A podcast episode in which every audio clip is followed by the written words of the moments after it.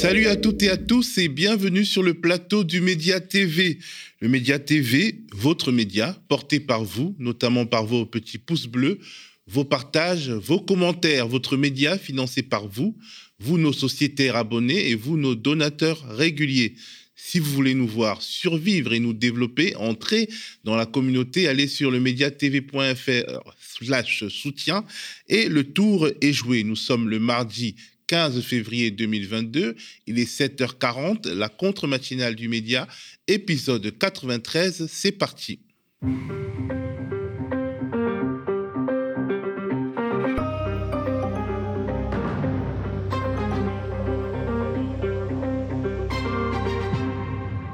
Aujourd'hui, nous continuerons d'évoquer le regain de mobilisation dans la rue ce week-end à la faveur des convois de la liberté, un objet militant pour l'instant pas très bien identifié, mais qui a entraîné dans son sillage certains gilets jaunes et autres membres de la grande galaxie de la France en colère. Nous parlerons de Montpellier, où la répression judiciaire est déjà en marche, avec des manifestants interpellés et qui sont mis en détention provisoire pour au moins un mois avant la date prévue de leur procès. Nous évoquerons aussi l'actualité politique et notamment la figure de Fabien Roussel, le candidat de gauche préféré de la droite. Nous le ferons avec Nicolas Framont, co-rédacteur en chef de Frustration Magazine, qui vient de publier un article intitulé Pourquoi la bourgeoisie adore-t-elle le communiste Fabien Roussel Communiste entre guillemets, il faut préciser. Mais il y a aussi d'autres formes de lutte dans la vie, comme celle des élèves qui sont en lycée professionnel, considéré comme une voie de garage par beaucoup. Je recevrai sur ce plateau Dylan Haïssi du, du, collectif Une Voix pour tous qui regroupe des personnalités, des associations, des organisations professionnelles, des syndicats d'élèves et étudiants et des anciens élèves en lycée professionnel unis pour une réforme ambitieuse des parcours, bah, justement en lycée professionnel. Il nous expliquera le projet et nous permettra d'entrer dans un univers au fond un peu invisibilisé, mais on commence par la titrologie. Ce n'est pas tous les jours que la politique africaine de la France occupe la une d'un grand quotidien. Ce mardi, c'est le cas en ce qui concerne le journal de centre-gauche Libération. Opération Barkhane, chronique d'un échec français, titre Libé. Le journal parle de déconfiture. C'était écrit depuis des mois, soupire l'éditorialiste du quotidien. La succession de coups d'État dans la région du Sahel et la montée du sentiment anti-français ont fini par rendre intenable le maintien de la force Barkhane au Mali, écrit-il. D'autant plus que la popularité de la junte au pouvoir, qui noue une alliance stratégique avec les Russes, se trouve à peine contestée à Bamako, ce que Libé explique par, et je cite, les propos populistes du Premier ministre et la répression des voix dissidentes. Le quotidien d'inspiration communiste L'Humanité publie ce matin une grande enquête. Chantage et raquette contre des éboueurs sans papier. Ça se passe à Sépur, un des plus gros opérateurs dans la collecte des déchets ménagers en Ile-de-France. À la faveur d'une grève de travailleurs sans papier, comme il y en a eu dans beaucoup de services publics en France, les langues se délient.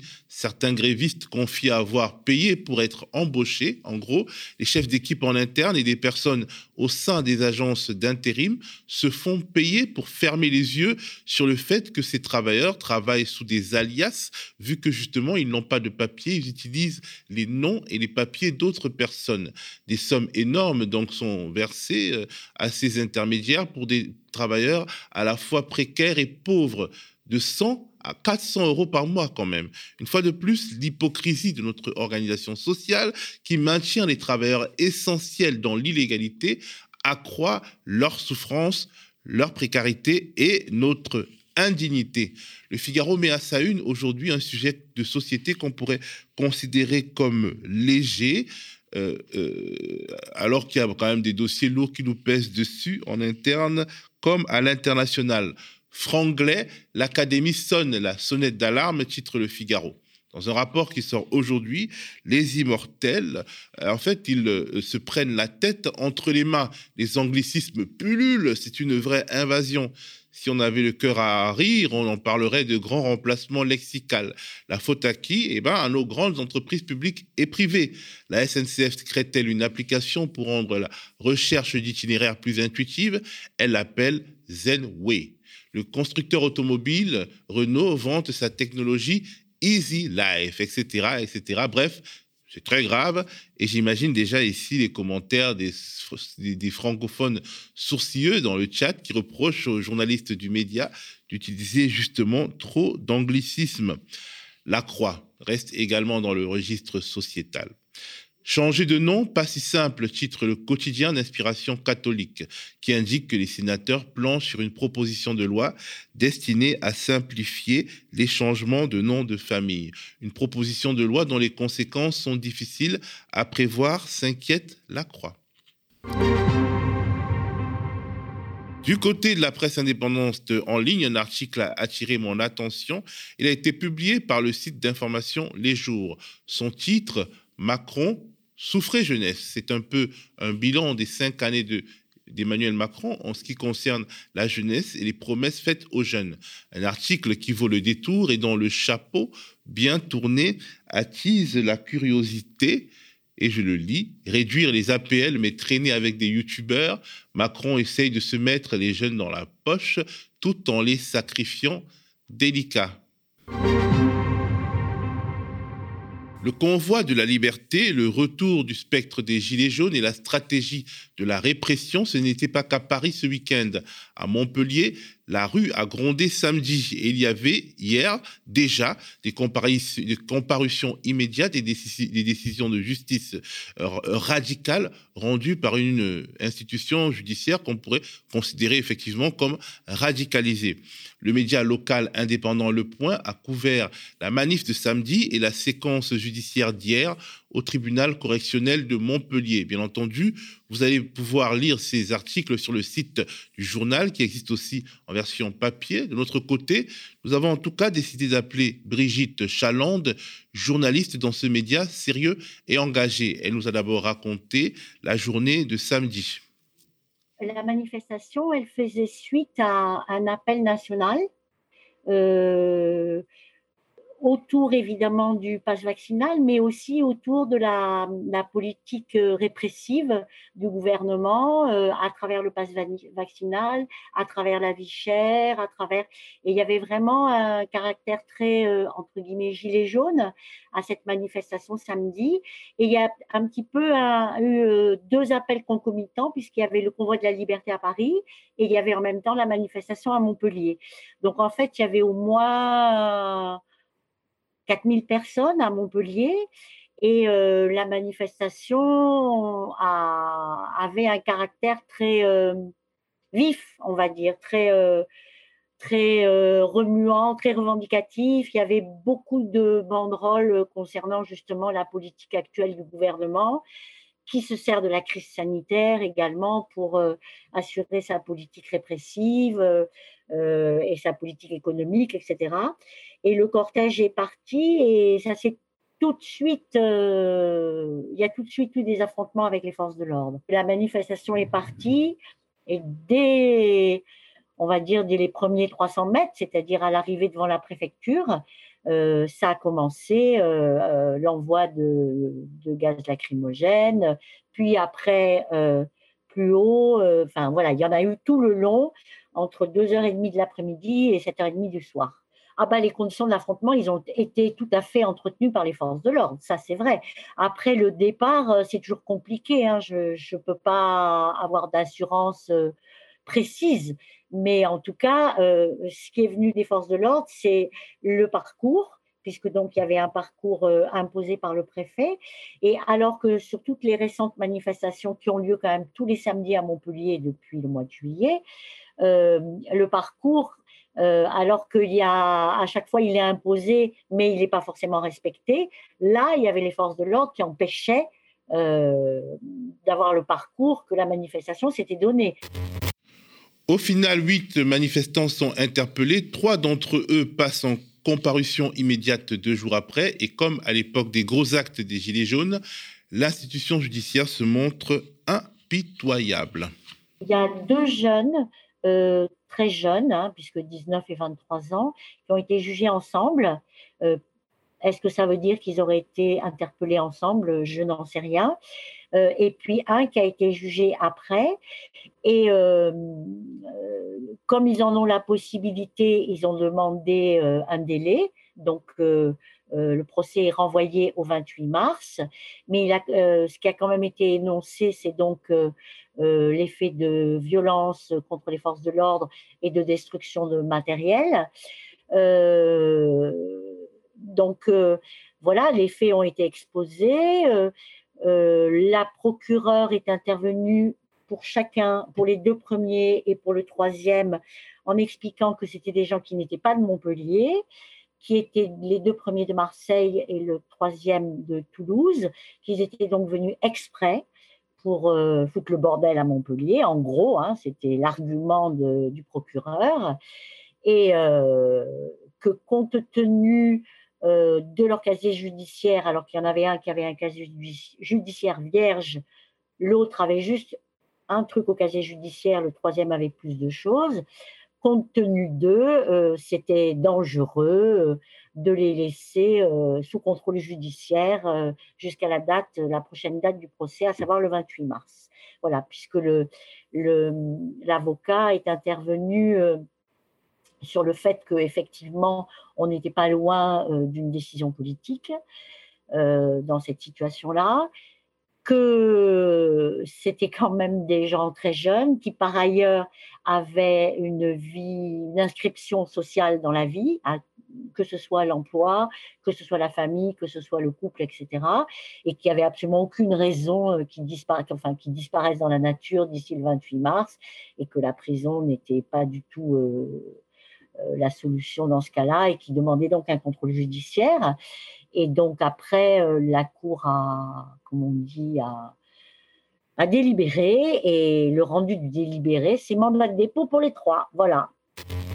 Bien entendu, ce choix radical des juges aura des conséquences sociales assez fortes pour les trois jeunes prévenus, trois jeunes prévenus, désormais incarcérés à la maison d'arrêt de Villeneuve-les-Maglones, qui se distingue par un taux record de surpopulation carcérale avec 920 détenus pour 630 places. Je crois qu'ils sont tous les trois avec un emploi. Hein. Alors, pas du même ordre, hein. je crois qu'il y en a un, c'était plus du côté des études, et les deux autres, c'est plus du côté d'un emploi. Leur famille ne pourra pas aller leur rendre visite en prison avant une quinzaine de jours. Et d'après ce que j'ai compris, l'avocat va faire appel, mais le temps que l'appel soit mis en place, etc., je ne sais pas, on ne sait pas du tout si ce sera possible euh, qui sortent de prison avant euh, la date du procès qui est le 28 mars.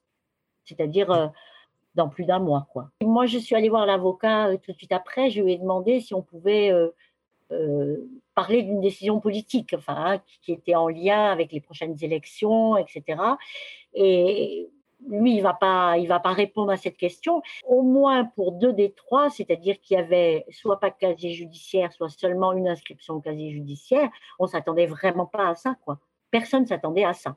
Personne ne s'attendait à ce qu'ils partent tous les trois en mandat de dépôt. Quoi en dehors du contexte national, où l'on observe un exécutif craignant qu'une nouvelle insurrection de type Gilets jaunes ne vienne perturber l'entrée en campagne d'Emmanuel Macron, le contexte local, lui aussi, est venu à la rescousse de l'irascibilité judiciaire. Le dimanche 13 février, le maire PS de Montpellier, Michael Delafosse, pointait du doigt sur Twitter des groupes organisés venus de loin et appelait la justice à faire preuve de fermeté avant d'apporter son soutien à l'ensemble des commerçants. Dans quelques minutes, nous parlerons politique et campagne électorale avec Nicolas Framont, co-rédacteur en chef de Frustration Magazine. Nous parlerons de Fabien Roussel, le candidat du Parti communiste que la droite aime complimenter. Mais avant ça, évoquons un sujet, euh, disons, un peu moins, mainstream. Il s'agit des élèves en, bac professionnel, des élèves en échec, euh, qu'on ne sait pas euh, trop bien placer, qui n'ont pas le niveau. Les préjugés sont nombreux à leur, à leur sujet. Et pour les confronter, ces préjugés, peut-être les dépasser, je reçois sur ce plateau Dylan Haïssi. Dylan Haïssi est étudiant euh, en communication après avoir fait des sciences politiques à la fac, mais il est aussi un ancien élève en bac professionnel, membre du collectif Une Voix pour tous, qui porte justement un projet de réforme de ce bac pro. Bonjour Dylan. Bonjour. Euh, content de t'avoir sur ce plateau. Nous sommes en pleine allée électorale et vous voulez mettre en avant la structuration actuelle du bac professionnel que vous décrivez comme une machine à reproduire les inégalités sociales. Quels arguments vous poussent à présenter le bac pro ainsi? Bah, les, arguments, c'est d'abord les chiffres qui existent sur, euh, sur ça, indépendamment des expériences euh, personnelles qu'auront les membres du collectif, qui sont des professeurs, des élèves, des anciens élèves comme moi. Ce qui nous a particulièrement marqué, c'est euh, l'existence de toute la littérature sur le lycée professionnel. C'est de voir que dans des rapports publics, on voyait qu'il y avait 75% euh, des élèves issus de l'immigration subsaharienne qui étaient orientés en bac professionnel. C'est de voir qu'on a 45% euh, des élèves de bac pro qui accumulent au moins un an de retard scolaire à l'entrée en seconde. C'est de voir qu'on a 88% des décrocheurs scolaires au lycée qui sont issus de bac professionnel. Donc c'est cette accumulation de faits, de données, de chiffres qui prouvent que le bac professionnel est une voie de garage aujourd'hui, qui n'a même plus vocation à insérer professionnellement euh, qui nous a poussé à vouloir structurer ce collectif pour pouvoir porter une autre ambition. Et donc, quand vous avez euh, donc euh, structuré ce, ce collectif, qu'est-ce que vous avez découvert? Quelles sont les, disons, les expériences qui vous sont remontées? D'abord, ce qu'on a découvert, c'est la situation des professeurs en bac professionnel. Euh, moi, c'est vrai que étant, ancien élève, j'ai redécouvert ce métier. C'est-à-dire que c'est un métier euh, bien plus compliqué, bien plus engageant que, ce que j'avais pu imaginer, euh, qui se retrouve souvent face à des situations extrêmement compliquées à gérer, qui sont assez peu considérées par les par par le ministère et, et, les, et les autorités publiques, pardon. Et puis, encore une fois, nous, ce qui nous a particulièrement marqué après la publication d'une tribune en, juillet, c'est toute l'existence de la littérature. C'est le fait que finalement, ça ne soit même plus caché c'est le fait que euh, Nathalie Mons, qui est la présidente du CNESCO, le, conseil euh, d'observation du, du, système éducatif, dise dans un édito euh, que le bac professionnel n'a plus vocation, n'a plus qu'une vocation sociale. Euh, pas professionnel. pas professionnel. Ça veut dire qu'on sait très bien qu'on envoie des élèves dans des filières qui n'insèrent plus. on le sait puisqu'on est à 51% de chômage sept mois après l'obtention du bac. On sait très bien qu'on est dans des filières qui n'offrent pas de perspective d'avenir puisqu'on a souvent des métiers du tertiaire notamment qui sont voués à disparaître euh, et donc, euh, cette, euh, cette idée qu'il y avait finalement une sorte de soit une incompétence des pouvoirs publics, soit une volonté totale de, caser des élèves qui, on le sait, et qui, comme, comme le montrent les chiffres, sont majoritairement, très majoritairement issus de milieux défavorisés que ce soit dans les zones euh, urbaines comme les zones rurales. Parce que euh, justement, il y a, euh, vous parlez, vous pointez les inégalités mmh. sociales, mais également les inégalités territoriales. Absolument, absolument, parce que on, on, adosse effectivement le lycée professionnel à des, à des problématiques urbaines, ce qui est totalement, ce qui est totalement réel et évident. Mais c'est vrai que ce que moi aussi j'ai pu découvrir par ailleurs, c'est que dans un territoire rural, euh, les métiers bac pro, les filières pardon bac pro, ça, seront des filières liées au métier de la, de la terre et donc offriront peu de perspectives de mobilité. donc il y a une discrimination sociale et une discrimination territoriale qui s'additionnent. Alors, vous expliquez que la réforme portée en 2018 par Jean-Michel Blanquer mmh. a aggravé les choses. Comment? Absolument. Bah, on sait, on sait, comme je le disais tout à l'heure, qu'on a des lycées euh, dans lesquels euh, se concentrent des élèves avec un certain nombre de problématiques euh, scolaires et académiques. Cette réforme vient en partie diviser le nombre d'heures d'enseignement en général. C'est-à-dire qu'on sait très bien qu'on a donc 45, 45% d'élèves qui sont à au moins un an de retard scolaire en seconde, et on vient diviser par presque deux le nombre de français, d'histoire, géographie, de mathématiques. Alors il n'y a aucune volonté de former des citoyens, il n'y a aucune volonté de former des gens qui réfléchissent, euh, des gens qui s'engagent. Et donc c'est en ça que la réforme vient principalement aggraver la chose. Et puis c'est en surfinançant l'apprentissage, finalement qui traduit peut-être une volonté euh, de préparer directement les élèves à aller dans l'entreprise, à devenir des travailleurs à 16 ans, à 14 ans, euh, que cette réforme-là euh, est un peu, vient un peu perturber justement tout ce processus que devrait être l'école, c'est-à-dire de formation à la citoyenneté. En plus, sociologiquement, aujourd'hui, en 2022, il y a peu de travailleurs de 16 ans, justement. Absolument, absolument. Mais c'est tristement ce qu'on est en train de revoir et apparaître. C'est-à-dire que les entreprises peuvent maintenant pouvoir euh, développer leur propre filière de formation. Et donc, on voit l'investissement qui, est qui, est, qui est très fort dans, dans l'apprentissage depuis, depuis ces derniers temps. D'autant plus que ce sont des filières qui sont très aidées par le par, par l'État. Ça revient pour les entreprises d'une certaine taille à quasiment avoir des, des petits travailleurs euh, pas payés, pas payés par l'État. Absolument, absolument. C'est de la main d'œuvre toute faite. ça correspond quand même à une forme de philosophie euh, éducative de, l'exécutif Macron. Complètement. Bah, c'est un peu le cynisme que, que moi j'ai découvert euh, en, travaillant sur ce, sujet. C'est-à-dire que on sait très bien ce qui se fait. On sait très bien qu'on a des lycées euh, qui sont des enclaves de précarité. On sait très bien qu'on a des lycées qui concentrent un nombre incroyable de difficultés, avec des élèves qui eux-mêmes se confrontent à un nombre incroyable de difficultés. on sait déjà que les lycées de territoire ou de périphérie défavorisés euh, sont très très discriminés et ont bien moins de moyens que des lycées en centre-ville. Mais lorsqu'on observe la situation des lycées professionnels, on peut que justement euh, observer une ségrégation scolaire. Alors, euh, est-ce que vous, êtes, vous avez des propositions? Je suppose que vous en avez. Complètement. Bah, nous, on a trois axes de propositions. la première, qui est plus symbolique qu'autre chose, mais qui traduit peut-être la considération qu'on a pour le lycée professionnel, c'est l'absence de la philosophie. Donc on sait très bien qu'on fait, on fait pas de philo, soit parce qu'on n'a pas envie que des euh, ouvriers pensent, soit parce qu'on n'a pas envie, euh, soit parce qu'on considère que les élèves de lycée pro sont trop cons. Mmh. La deuxième euh, proposition qu'on fait, c'est la création de nouvelles filières. on pense que la revalorisation du bac professionnel, ça ne passe pas seulement par la revalorisation des métiers, ce qui a été fait depuis 20 ans. Ça passe aussi par la création d'autres filières. On pense que si demain tous les élèves qui choisissent leur orientation sont dans des filières qui leur conviennent, eh bien, il y aura plus de problème de valorisation. le problème, c'est que absolument le problème, c'est qu'aujourd'hui, puisqu'il y a un problème de motivation dû à une orientation subie, on envoie des, on envoie des élèves, des flux importants d'élèves dans des filières qu'ils ne choisissent pas forcément. Et donc, ces filières sont dévalorisées. Et donc, nous, par exemple, on propose la création euh, d'un bac pro vers les métiers de la communication, du juridique, du sport, les métiers euh, du social et des solidarités. On propose aussi la création d'un bac pro sur les métiers du jeu vidéo. Plein de métiers d'avenir qui sont pas encore euh, aujourd'hui euh, survolés par le lycée professionnel et euh, qui, quand on en parle, peuvent peuvent faire sourire parce qu'évidemment le, lycée pro dans la tête de tout le monde, c'est absolument pas un endroit où on pense. C'est un endroit où on arrache tout et c'est un endroit où on prépare des ouvriers. Et donc du coup, nous notre notre principale proposition, c'est la création de ces nouvelles filières. On se dit que demain, si on a un panel de filières et d'offres qui correspond aux ambitions des élèves, on n'aura plus ce problème de de, de dévalorisation. Et enfin, on considère que le bac professionnel, différemment à ce qu'il aujourd'hui, devrait pouvoir euh, euh, permettre l'insertion immédiate pour celles et ceux qui le souhaitent. C'est pour ça qu'on propose euh, que l'obtention du bac puisse être équivalent à des diplômes, à des brevets d'État. Et que pour le bac pro, par exemple, des métiers du social et des solidarités, cela puisse être équivalent au BAFA. Pour le bac pro métier des sports, cela puisse être équivalent au BPGEPS, pour exemple. Ok. Euh, alors, euh, est-ce que vous êtes en contact avec les différents candidats justement pour leur proposer vos idées? Bien sûr. Bah, nous, c'est le, travail sur lequel on, s'est lancé. C'est vraiment de sensibiliser, de faire découvrir ce sujet qui, euh, comme tu l'as dit, est pas souvent, est trop peu souvent connu. donc oui, on travaille et on propose aux équipes de campagne nos propositions qui sont parfois reprises, parfois pas. Mais en tout cas, on, sent chez certains et chez certaines qu'il y a une sensibilité à ça. Ok.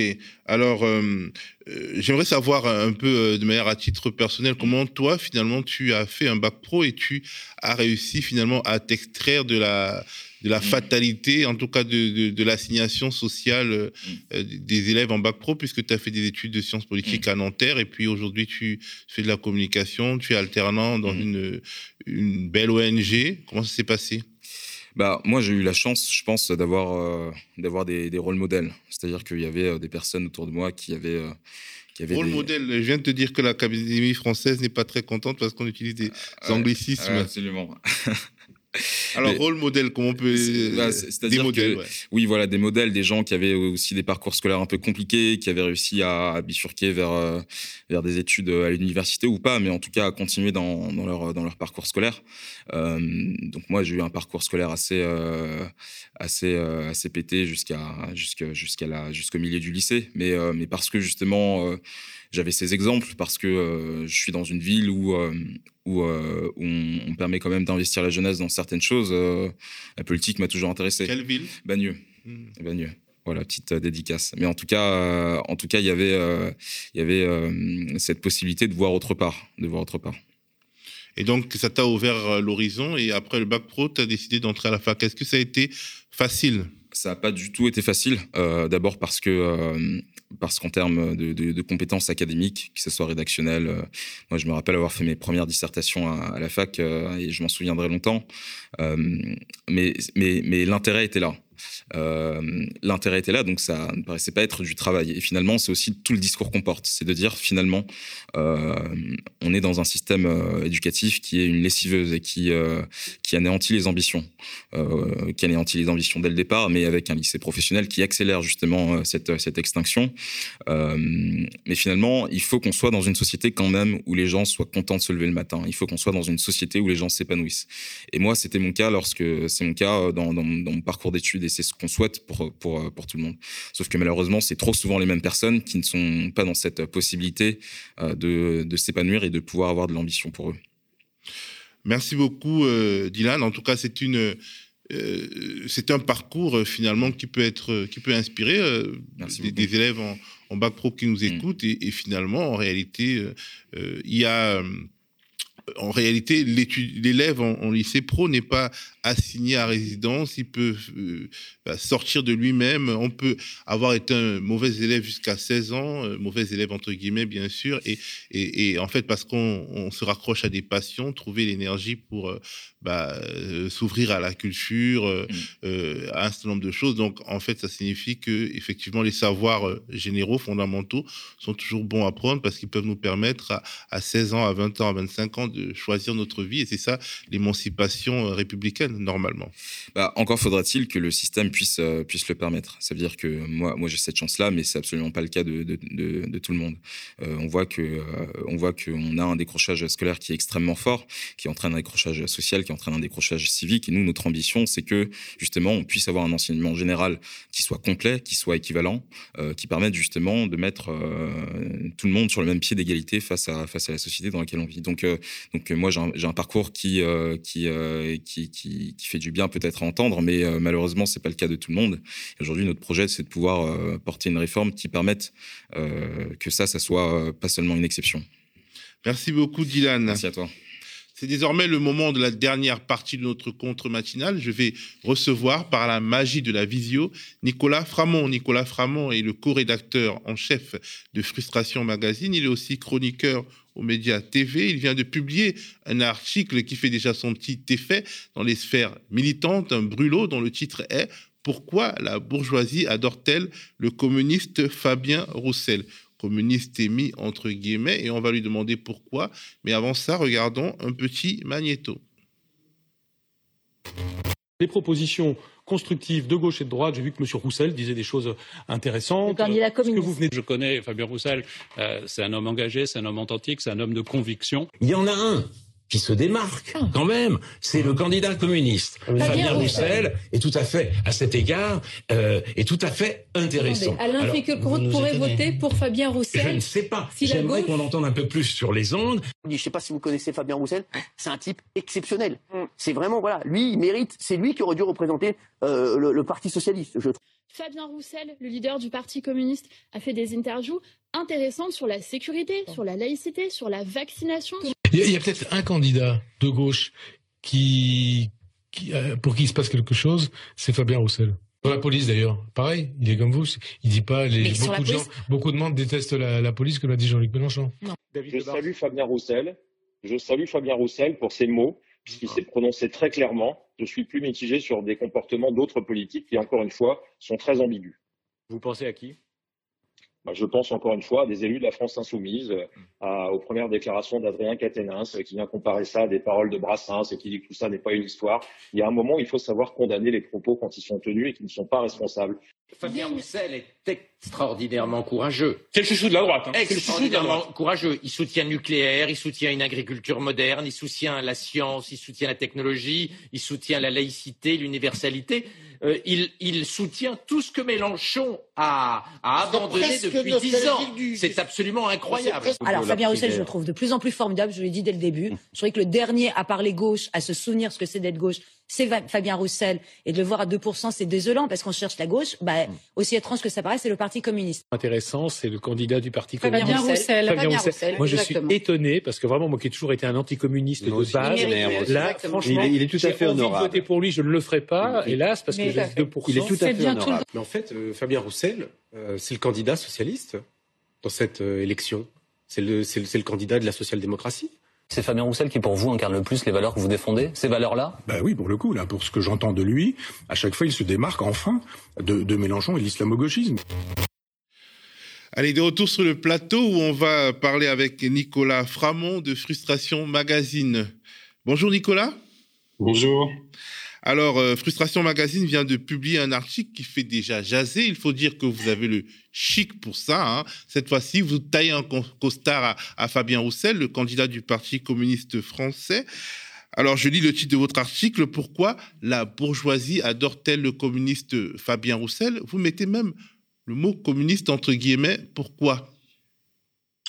Euh, pourquoi? Bah Parce que je pense que les, communistes eux-mêmes le savent. Hein. on est plus dans, euh, quand on regarde même le, programme de Fabien Roussel, et surtout on va en parler des positions euh, qu'il met en avant. Bah, ce ne sont pas des propositions communistes, ni au sens de Marx, ni au sens de Lénine. bon, mais ça, les communistes le savent, effectivement. le Parti communiste, maintenant, il défend plutôt une option social-démocrate comme euh, toute une partie de la gauche en réalité, et pas un programme révolutionnaire. Donc ça, c'est plutôt euh, une chose euh, admise. on va pas et ça ne date pas de Fabien Roussel. Pardon? Et, cette inflexion ne date pas de Fabien Roussel. Exactement. Bah oui, cette inflexion, elle date d'il y a beaucoup plus longtemps. Donc c'est pas un phénomène qui est, particulièrement lié à, Fabien Roussel. Le fait que le Parti communiste défend pas une société sans classe ou défend pas particulièrement la lutte entre le, le, capital et le travail. Euh, donc ça, c'est une première chose. C'est pour ça qu'on l'a mis entre guillemets, parce que bon, au il faut bien utiliser les mots, et le projet communiste, c'est pas celui-ci. Donc ça, c'était une première euh, distinction à faire. Mais c'est pas pour ça qu'on s'est dit qu'on allait parler de Fabien Roussel.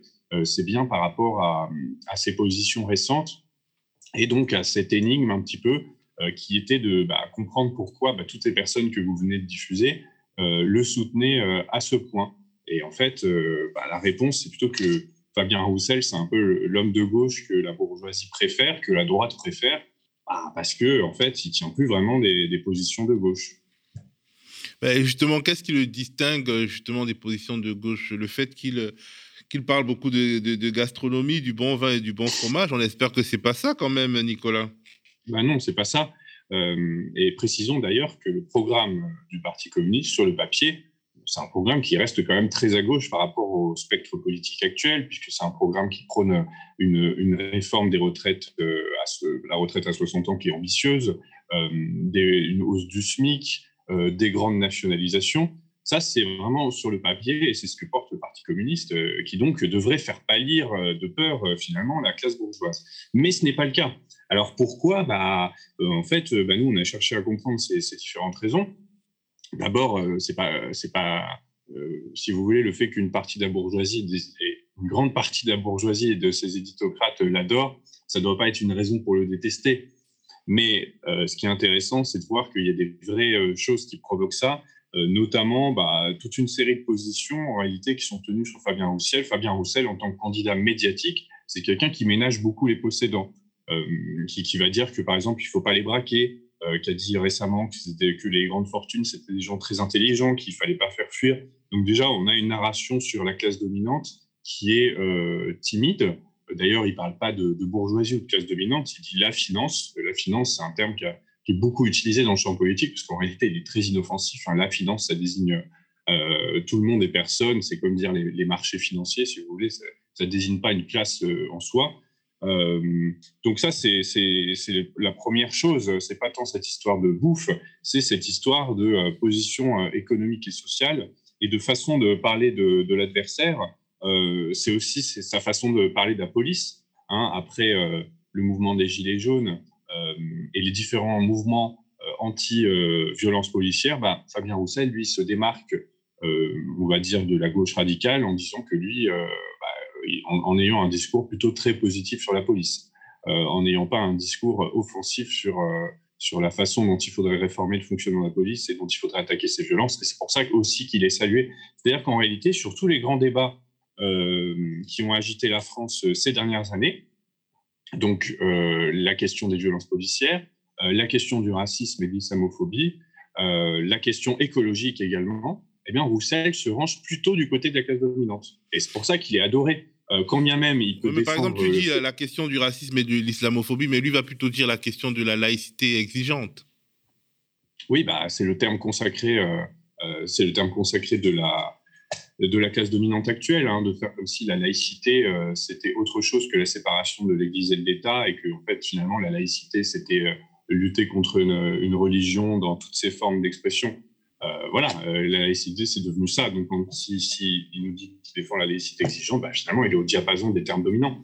Euh, c'est pas grave, mais voilà, il se trouve que c'est cette situation qu'on a voulu mettre en valeur. C'est comment un candidat, au-delà de son programme, est au diapason de, des positions dominantes sur les grands débats qui agitent la société. Est-ce que quelque part, il s'est construit ainsi euh, est-ce que c'est juste une sorte de, euh, de, coïncidence ou bien il y a une volonté de se positionner comme ça Et pourquoi De qui et de quoi voulait-il se distinguer, euh, Fabien Roussel, dans ce cas-là? Alors, je pense qu'il y a des effets d'opportunité médiatique qui sont logiques parce que sous la Ve République, quand on est un petit candidat, crédité d'un faible score dans les sondages, effectivement, c'est difficile d'avoir une attention médiatique D'autant que l'attention médiatique, euh, actuellement, elle est massivement portée sur les candidats de droite et d'extrême droite. Il suffit de voir euh, la composition des invités de Cyril Hanouna, par exemple. Euh, du coup, évidemment, bah, tous les autres, ils doivent exister médiatiquement et parfois, tout est bon à point. Donc, par exemple, pourquoi Fabien Roussel a une obsession pour la viande et la bonne bouffe dans toutes ses interventions? C'est parce qu'il il a réussi à avoir une polémique qui l'opposait à Sandrine Rousseau, au Parti écologiste.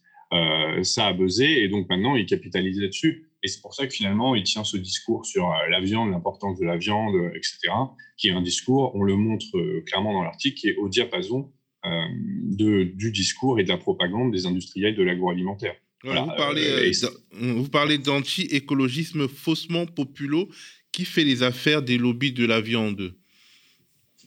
Oui, faussement populo, c'est très important d'en parler parce que il y a cette idée que oui, mais dans le fond, Fabien Roussel, ça va être le premier à défendre euh, les classes populaires euh, parce que enfin, euh, il parle de la façon dont elles mangent. Alors déjà, c'est des positions ultra caricaturales.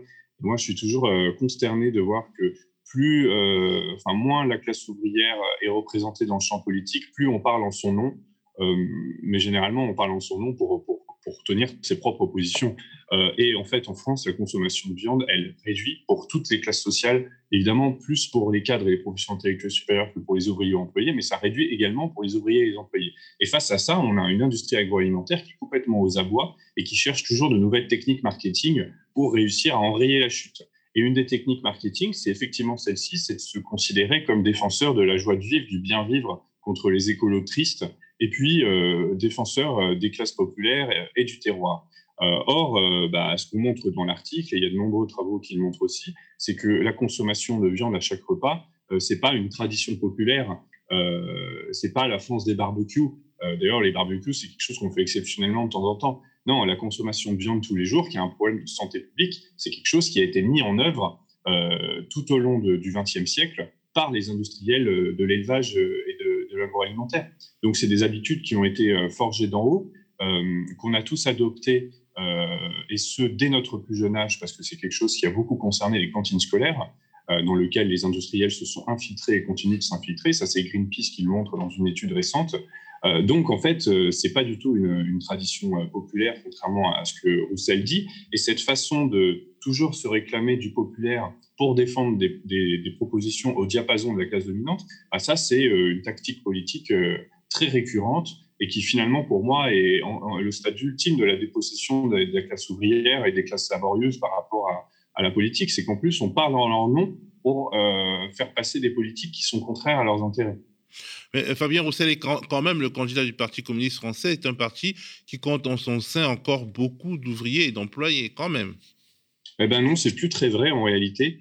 Euh, donc, euh, je fais référence aux travaux d'un sociologue que j'estime beaucoup, qui s'appelle Julien Michel, qui euh, en 2014 a sorti un livre qui s'appelle Le communisme désarmé, qui est vraiment un livre sur la sociologie du Parti communiste et son évolution.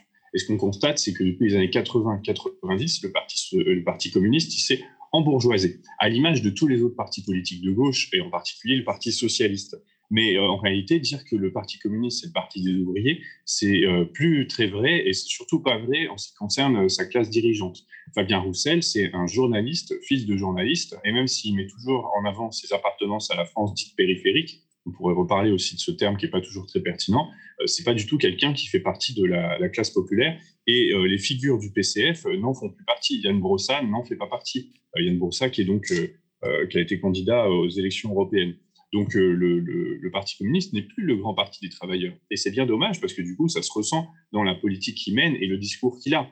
Euh, si le Parti communiste était le grand parti des travailleurs, alors euh, il n'y aurait pas ce discours caricatural sur la consommation alimentaire des classes populaires, ou en général ce discours très faible sur la théorisation des antagonismes sociaux et cette façon de parler de classe populaire versus la finance, qui est quelque chose de très faible et qui n'est pas du tout conforme à ce que le, Parti communiste a pu amener comme discours euh, de lutte des classes dans la société française pendant tout le XXe siècle. On est vraiment au-delà, on est vraiment en, dessous de ce niveau euh, auquel on avait été habitué pendant, pendant un siècle. Alors, vous constatez dans votre article la frustration que ce qui arrange la classe bourgeoise et, et, ce pourquoi elle fait semblant de ne pas voir les aspects euh, radicaux du, programme de, Fabien Roussel, c'est que, euh, par, exemple, euh, il parle de recrutement massif de fonctionnaires, ce qui ne va pas forcément plaire à ceux qui l'encensent. Mais voilà, cette classe bourgeoise, cette classe possédante, c'est qu'il n'a aucune chance de gagner. Et du coup, selon vous, il se transforme en une sorte d'éditocrate.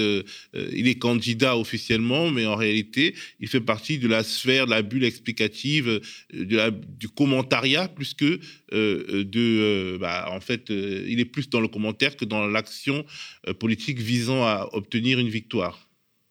Exactement. Alors, c'est dur à entendre pour, euh, des gens qui sont dans, ces équipes-là, mais dans la Ve République, quand on est un petit candidat, c'est-à-dire qu'on est crédité d'un faible score dans les sondages et que donc ses chances d'accéder au second tour sont très faibles, voire inexistantes, eh bien, le rôle qu'on peut se donner, c'est celui d'être le porte-parole de cause et euh, de vouloir alimenter le débat public dans un certain sens. C'est ce que font, par exemple, les candidats d'extrême gauche, comme Philippe Poutou, Anas Kazib ou Nathalie Arthaud. C'est des gens qui ne pensent pas gagner par les urnes. Je pense que d'ailleurs, ils ne le veulent pas parce qu'eux, ils défendent une option révolutionnaire, mais qui viennent dans le débat public pour insuffler des idées de lutte des classes, notamment. Et Fabien Roussel, c'est pas du tout ce qu'il fait il se comporte comme s'il pouvait gagner, admettons, je n'ai pas de jugement là-dessus. Mais par contre, ce que je constate, et ce qu'on constate à frustration, c'est que les éléments qu'il apporte dans le débat public sont des éléments qui sont en cohérence avec les éléments déjà apportés par les autres membres de la classe dominante. C'est pour ça que nous, on dit que c'est un éditocrate en stage non rémunéré, c'est que finalement, euh, derrière son programme bon, qui existe et qui est sur le site du Parti communiste et qui est un programme radical, eh bien, il y a les discours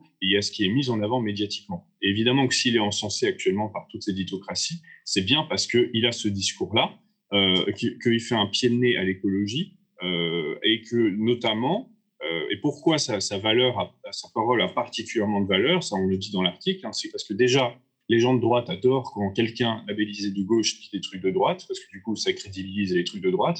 Et puis, la bourgeoisie adore quand des gens qui représentent le populaire euh, eh bien, vont dans le sens euh, de leurs idées, parce que ça crédibilise leurs idées d'une aura populaire. C'est exactement ce qui se passe actuellement pour, euh, pour cette histoire de nourriture.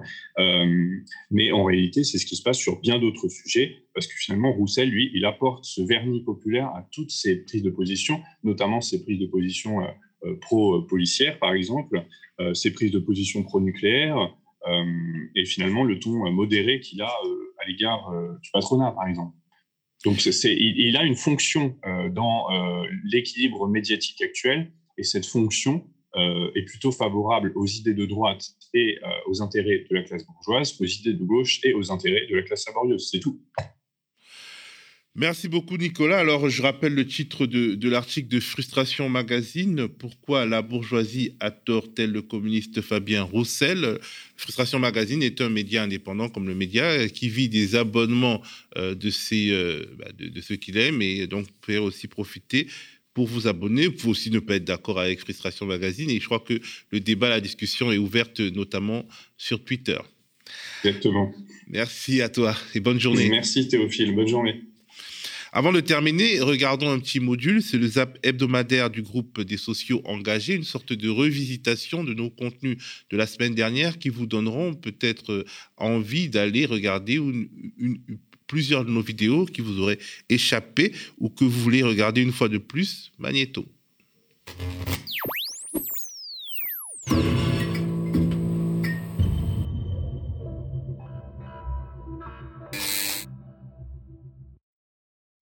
Les fachos ont-ils gagné la bataille culturelle? Il y a l'ensemble, on sent bien, du champ politique et médiatique qui s'est droitisé, voire même extrême droitisé, et qui a aussi une certaine peur. Il y a une certaine peur, je pense, de la part de pas mal de médias, euh, d'être en contradiction avec ce champ-là, parce que c'est le champ de la force, c'est le champ qui fait peur, l'extrême droite. Médias et extrême droite, la grande banalisation. Alors que la course à l'Élysée est partie pour s'intensifier ces prochaines semaines, il paraît net que l'extrême droite profite d'une banalisation record afin de servir une fois encore d'assurance vie aux libéraux qui souhaitent rester au pouvoir face à une gauche qui a sa chance. L'extrême droite, aujourd'hui, elle espère non pas uniquement prendre de la place dans l'espace politique de cette présidentielle-là, mais elle veut aussi nous euh, intimer l'ordre de dégager en fait euh, des universités, etc. Ça fait dix ans qu'on subit les attaques des milices fascistes organisées de l'extrême droite, qui sont proches aujourd'hui, hein, qui militent pour Zemmour, qui ont milité pour Le Pen et qui continuent à le faire d'ailleurs. Partout où Éric Zemmour passe, partout où il prend la parole, partout où il exprime des idées, derrière, il y a un déferlement de haine, parce que sa candidature, elle incarne ce qu'il y a de pire quelque part euh, dans l'extrême droite française aujourd'hui. Elle laisse s'ouvrir des champs entiers à des gens qui étaient dans les poubelles de l'histoire, qui n'osaient pas revenir à la lumière. Comme en 2017, les ouvriers seraient toujours à l'extrême droite, trois ouvriers sur dix voteraient aujourd'hui en faveur de Marine Le Pen, contre 1 sur 10 pour Éric Zemmour. C'est plus que pour tous les candidats de gauche réunis. Quand on ne comprend pas les structures qui sont à l'œuvre, quand on ne comprend pas les systèmes et les schémas, y compris de domination qu'on vit, on peut euh, parfois se tromper. Euh, de conclusions, tirer des conclusions qui sont très mauvaises. Contrairement à ce qu'il a commencé par dire, Zemmour ne cherche pas à réconcilier les classes. Ces mesures libérales contribuent à dissoudre les outils par lesquels les travailleurs s'organisent et existent en tant que classe. Ça paraît incroyable comme projet de société. C'est une véritable performance euh, artistique. la situation économique et sociale du pays est tellement difficile que c'est plus simple, euh, effectivement, de regarder son voisin que d'aller regarder les véritables causes du système qui mettent les gens dans des sas de pauvreté. Il y a une partie de la bourgeoisie qui se dit oula, pour maintenir nos intérêts, bah, finalement, peut-être qu'on va se tourner vers des personnages comme Zemmour, comme Marine Le Pen, et ils leur laissent champ libre. On est à un point de bascule, en réalité. Aujourd'hui, voilà, c'est 100 temps vers euh, euh, la révolution, vers, euh, vers l'émancipation, 100 ans vers, vers le fascisme et vers la contre-révolution. Et ça, c'est Marine Le Pen, c'est Éric Zemmour. Et aujourd'hui, on est vraiment à ce point de bascule-là et on attend de voir la suite. Nous avons besoin d'une gauche de gouvernement, oui, mais d'une gauche de gouvernement radicale, qui réponde aux préoccupations, qui ne soit pas celle qu'on a connue avec le Parti socialiste, et notamment François Hollande aux affaires. Il n'a pas vraiment été satisfaisant, mais euh, c'est pas sur ce plateau que je vais rappeler tous les doutes qui entourent le fait d'associer François Hollande au mot de gauche. Taubira s'est présenté il y a 20 ans. Lisa, euh, tu étais, un enfant encore quand tu t'es présentée. Et là, et là, elle se représente. Vous voyez, les politiques ne changent pas trop, quoi. Tout ça, euh, tout ça est lié. Euh, c'est un même système qui écrase et que, en réalité, il y a des alliances. Il y, a des, il y a des liens, il y a des fils à relier justement entre, entre toutes ces questions. Pour le débat public, on pense qu'il y a un enjeu ultra nécessaire à ne pas laisser s'exprimer notamment des idéologies terroristes. On le dit comme le grand remplacement. Oui, c'est une idéologie utilisée par les terroristes. Oui, c'est une idéologie terroriste. Oui, il y a des idéologies racistes, notamment condamnées par la justice. Et on pense que ces gens-là ne doivent pas s'exprimer. Et si euh, ils ont place nette euh, sur les plateaux des milliardaires comme Bolloré, dans nos rues, ça ne doit pas s'exprimer. Oh, oh, aïe, aïe, aïe. Oh. Ah, on aime, on aime, on aime. En fait, elles sont belles, euh, nos valeurs. Notre projet de société, il est beau, on peut en être fier.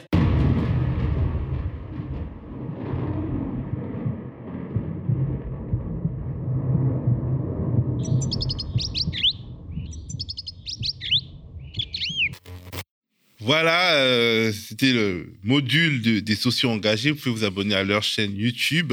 La contre-matinale du média, c'est terminé pour aujourd'hui. Demain, à ma place, se trouvera ma collègue et camarade Nadia Lazouni. Quant à moi, je vous retrouverai euh, lundi. D'ici là, devenez abonné sociétaire du média. Faites-nous un don mensualisé ou ponctuel. Engagez-vous à nos côtés. Aidez-nous à porter votre voix. À plus.